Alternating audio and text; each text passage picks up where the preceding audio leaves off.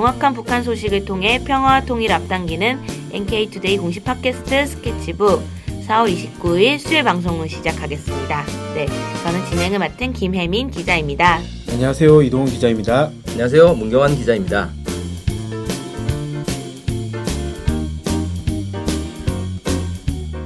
네, 어, 벌써 수요일이네요. 일주일이 금방 가는 것 같아요. 아, 벌써 절반이 지나갔네요. 네네네. 네. 음, 오늘도 뭐 뉴스를 알아보는 시간이죠? 네. 네. 북한의 소식 또 어떤 걸 준비하셨나요? 네. 오늘은 한 북한 전문 언론에서 보도를 한 건데요. 네. 북한이 올해 비료 생산이 넉넉하다는 주장이 나와서 좀 네. 소개를 해, 드릴까 합니다. 네. 어, 북한의 비료가 많이 부족했나요?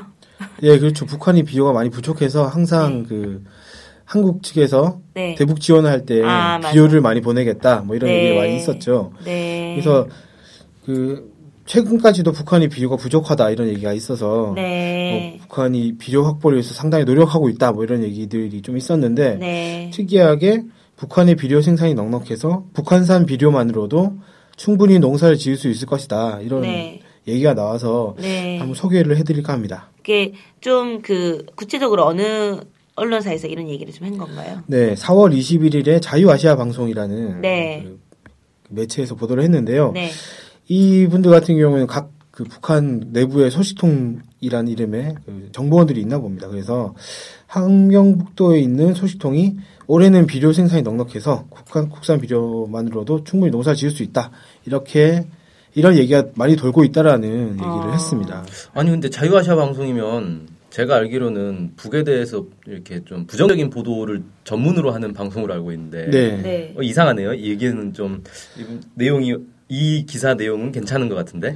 네. 아 근데 실제 내용 자체는 이제 이 내용뿐만이 아니라 뭐 아 이러면서도 문제가 있다. 문제가 있다 이런 내용인데 아. 근데 문제가 있는 건 문제가 있는 건데 그 이면을 보니까 아 이 비료만으로도 충분히 농사 지을 수 있다. 국, 그 북한산 비료만으로도 이거 정말 특이한 특기할 만한 기사 아닌가라는 생각이 좀 들었어요. 음. 왜냐하면 최근 몇 년 최근이 아니죠. 거의 10여 년 동안 북한에 비료가 부족하다는 얘기가 계속 나왔었 나왔었는데 그러면 이거는 이제 그 위기가 끝났다는 거 아닙니까? 이 말이 맞으면 그래서 네. 어, 이거 정말 큰 뉴스다 사실 이런 생각이 들었거든요. 한 20년 됐죠.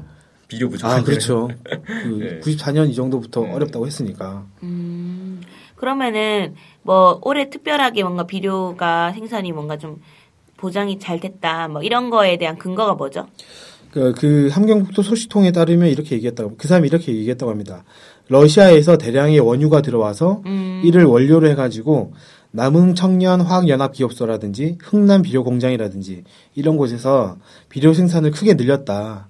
네. 이렇게 얘기를 했습니다. 음. 어, 근데 이상한데, 그러니까 러시아에서 대량의 원유가 들어간 거는 어, 다른 보도에도 좀 나왔어요. 네. 그러니까 이거는 맞는 것 같은데 중국에서 원유가 이제 북한으로 이렇게 수출되는 게 끊겼다 이런 보도들도 있거든요. 그러니까 네. 중국에서 석유 수입이 안 되는 대신에 러시아에서 대신 들어오는 이런 개념으로 알고 있었는데 그러면 어, 중국에서 들어올 때보다 훨씬 많이 들어왔다. 혹은 중국에서는 중국대로 계속 들어오는 거고 러시아에서 추가로 더 들어왔다. 뭐 이런 의미로 해석할 수 있겠네요. 네. 예전에 한번 소개했던 것 같은데요. 중국 단둥에서 북한이 이제 원산 금강산 그 개발지대 이걸 관련해서 그 발표한 적 있지 않습니까? 근데 그때 그 발표에 참가했던 분이 한국에 오셔가지고 강연을 하셨는데 제가 그 강연을 들은 적이 있었어요. 그분이 뭐라고 하셨냐면 중국이 북한의 원유를 들어가는 원유가 끊겼다 이렇게 얘기를 하는데 이건 이제 다른 자료를 보면은 그게 아니다라는 사실을 알 수 있다라고 하면서 북한에서 석유를 재처리해가지고 나오는 여러 가지 부산물들이 부산물들이 있지 않습니까? 음. 그게 중국이 역수출이 되는데 중국에서 원유가 끊겼다는 그 해에도 그러니까 2014년에도 북한에서 중국으로 그 원유 부산물들이 석유 부산물들이 수출됐다는 거예요. 네. 그러니까 공식적인 통계에선 잡히지 않았지만 실제로는 들어가고 있다 이렇게 얘기를 하시더라고요. 음. 러시아산 석유로 부산물을 만들어서 중국으로 수출하는 거 아닐까요? 아 그럴 수도 있겠네요. 근데 중국 같은 아무튼 그 교수님 그렇게 말씀 하셨습니다. 그러니까 그걸 통해서 간접적으로 아 중국에서 석유가 계속 수입되고 있겠구나라고 짐작을 할 수 있다는 거죠. 네, 네. 그러면 어쨌든 그 뭔가 실제적으로 변화되는 모습들이 네. 좀더 어떤 게 더 있는지. 예. 음. 그래서 북한의 협동 농장에 지금 4월 17일부터 비료가 보급되고 있다고 그렇게 얘기를 합니다. 그래서 네. 1차로 요소 비료가 들어왔다. 뭐 이렇게 그 밝혔다고 하는데요. 네, 요소 비료는 뭐예요? 요소가 들어간 비료겠죠. 네. 그 아. 그러니까 비료의 종류가 여러 가지가 있어요. 질산 네. 그 질소 비료가 있고 요소 비료가 있고 네. 그 필요한 뭐 여러 가지 종류들이 있더라고요. 네. 그 중에 이제 한 가지인 것 같아요. 네. 그 북한이 원래 비료가 부족해가지고 이 4월 중순부터 비료가 들어가는 건 상당히 이례적이라고 합니다. 아, 하긴 4월 초부터 비료를 뿌리진 않지 않아요? 보통? 모내기를 보통 한 5월 하면 네. 그 전에 미리 하나 아니면 뭐 밭, 밭에 들어가는 비료인가? 그 이제 공, 그러니까 원래는 이맘때쯤 오는 게 맞는데 네. 와가지고 준비를 하고 있다가 모내기 하기 전에 이제 기간이 되면 뿌리는 게 맞는데 음. 지금까지는 비료가 부족하고 이러다 보니까 항상 늦게 왔다는 거죠. 아. 그런데 이번에는 제 시간에 왔다. 오. 어떻게 보면 이렇게 이제 얘기를 하, 했다는 겁니다. 그래서 네. 뭔가 좀 달라진 게 아닌가 이런 음. 좀 생각이 들었다는 거고 네. 또 양강도에 사는 사람에 따르면 협동농장에 공급되는 비료는 중국산이 아니라 아까 말씀드렸던 함흥 청년화학연합기업소라든지 뭐 흠남 비료 공장이라든지 이런 데서 만든 거고 네. 뭐 이팔 비날론 공장에서 만든 복합 비료도 조만간 들어올 예정이다 이런 얘기 들었다. 네. 뭐 질소 비료라든지 이런 것들이 다 들어온다 이런 얘기 들었다고 하는 거죠. 예전에는 그러니까 중국산이 주로 왔는데 이번에는 북한 자체 생산한 비료가 왔다. 뭐 네 그런 네. 겁니다. 어, 음. 뭔가 지금 변화가 있는 거 아니냐 뭐 이런 얘기가 내부에서 나왔다는 거죠. 예. 네. 그리고 이제 이 비료 가격이나 이런 관련해서도 이 사람들이 얘기를 했어요. 이거 이번 비료 가격이라는 거는 뭐 따로 샀을 때 비료 가격을 얘기하는 거예요? 그러니까 북한, 원래 공급될 땐 비료를 안 사는 거죠. 그러니까 북한에서는 그 공급을 할 때 그 이 사람들의 주장에 따르면 북한에서는 이제 비료를 주고 그러니까 네. 뭐 협동 농장이나 이런 데서 비료를 공급하면 그 공급한 그 가격을 돈을 나중에 수확할 때 계산을 아, 한다고 합니다. 네. 뭐 그렇게 해서 이들이 이제 그런 그렇게 주장을 하는데. 네. 아 근데 제가 알기로는 좀 다른 게 비료 가격이라든지 아니면 그 다른 재료들 있잖아요. 네네. 농기계를 대여한다거나 이런 가격을 따로 계산을 안 하는 걸로 알고 있거든요. 음. 그리고 수확한 것에서 이제 곡물 같은 경우는 수확한 곡물의 30%를 이 국가에서 가져가고 나머지 70%를 농장에서 자체로 소비하는 거고 이제 채소 같은 경우는 아예 국가에 바치는 게 없고 이렇게 알고 있는데 그거랑은 또 다르네요. 네, 아무튼 여기서는 그렇게 주장을 하고 있습니다. 네. 그래서 뭐 나중에 이 돈을 국가에서 걷어간다 뭐 이런 식으로 음. 얘기를 하던데 뭐 1950원 그러니까 요소 비료 가격은 청, 북한 돈으로 1950원 질소 비료는 1,500원, 복합 비료는 2,000원, 키로당 가격이 이렇다. 음. 뭐 이렇게 하는데 상당히 좀 비싸게 느껴졌거든요. 음. 이제 그런데 이 가격이 기존 중국산 수입 비료 가격이다. 뭐 이렇게 음. 얘기를 하더라고요. 어, 그러니까 그러면 중국 그 중국 위안화로 환율로 이렇게 딱 적용해서 바꿔 봤을 때 이 중국산 비료하고 가격이 비슷하다는 거잖아요. 그러니까, 중, 그러니까 이제 주, 예전에 중국산 비료가 북한에 들어왔다는 거 아닙니까? 예. 이 그, 그렇게 들어온 중국 비료를 공급을 할 때 가격과 음. 그냥 그 자체 생산했을 때 가격이랑 똑같다 거의 어. 뭐 이렇게 얘기를 하는 거예요. 야 그럼 이거 엄청 싼 거 아니에요? 글쎄요 그것까지는 제가 정확하게 모르겠습니다. 아니 우리가 왜 일단 중국산 하면은 싸다는 이, 이미지가 있잖아요. 중국산 뭐 제품 하면은 아 싸니까 일단 뭐 쓴다 뭐 이런 개념이 있는데. 뭐 우리에선 우리는 그런 개념이긴 한데 북한에서도 그런 개념일지는 정확하게 모르겠고 다만 어. 이제 그 이 자유아시아 방송에서 뭐라고 했냐면 이 북한의 농민들이 비료값이 너무 비싸가지고 불만이다 이렇게 얘기를 했습니다.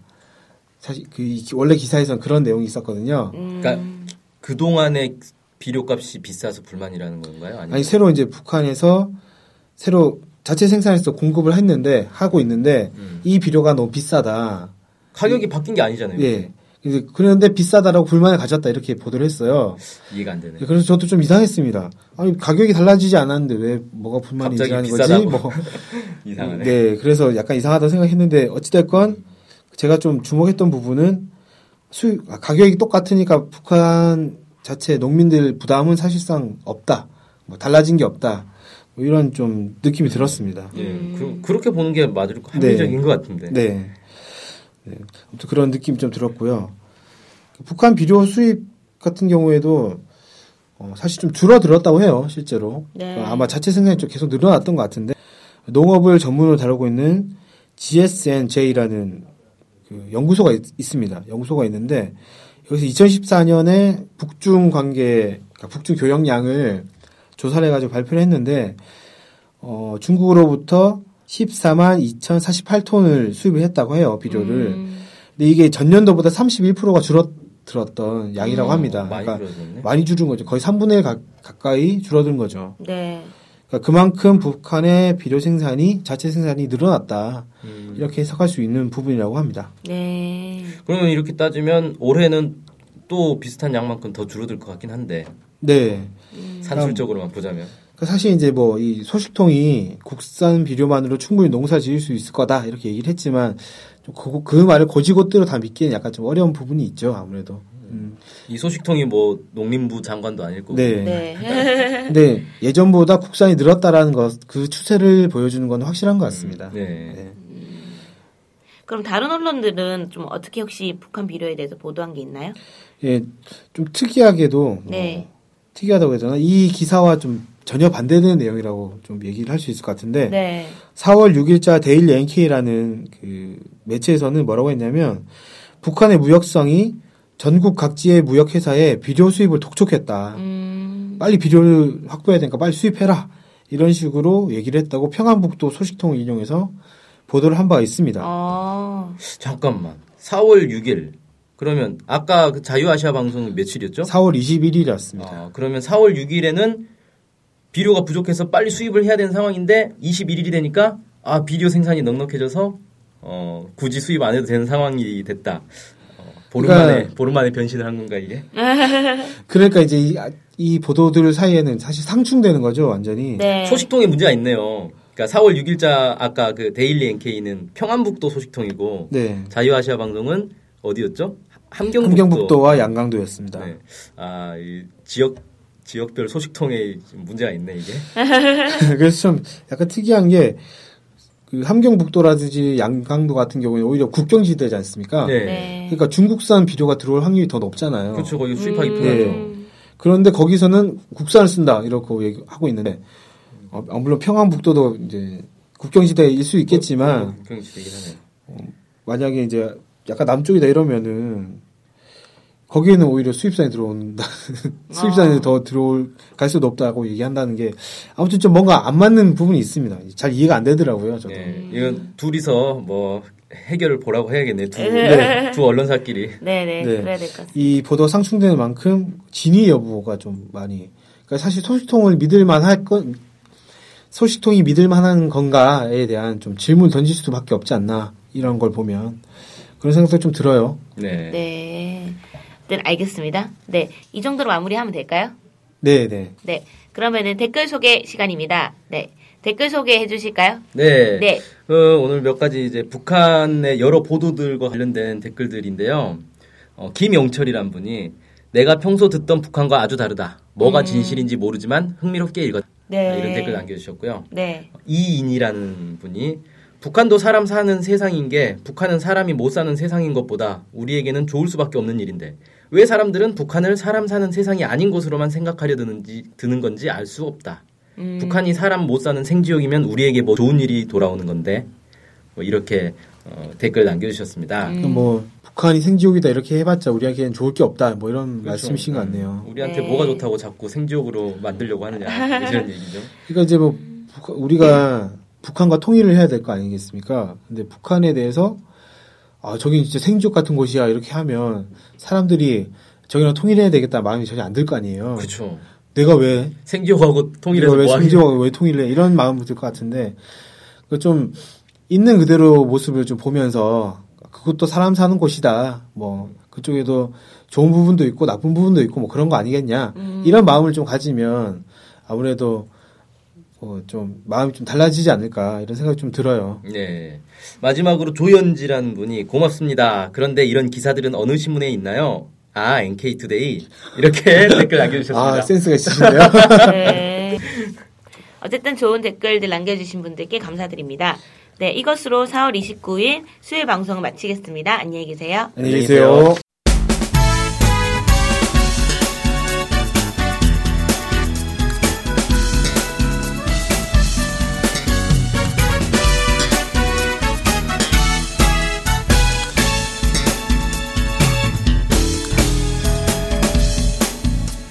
오해와 편견을 넘어 북한을 있는 그대로 알리는 언론이 있습니다.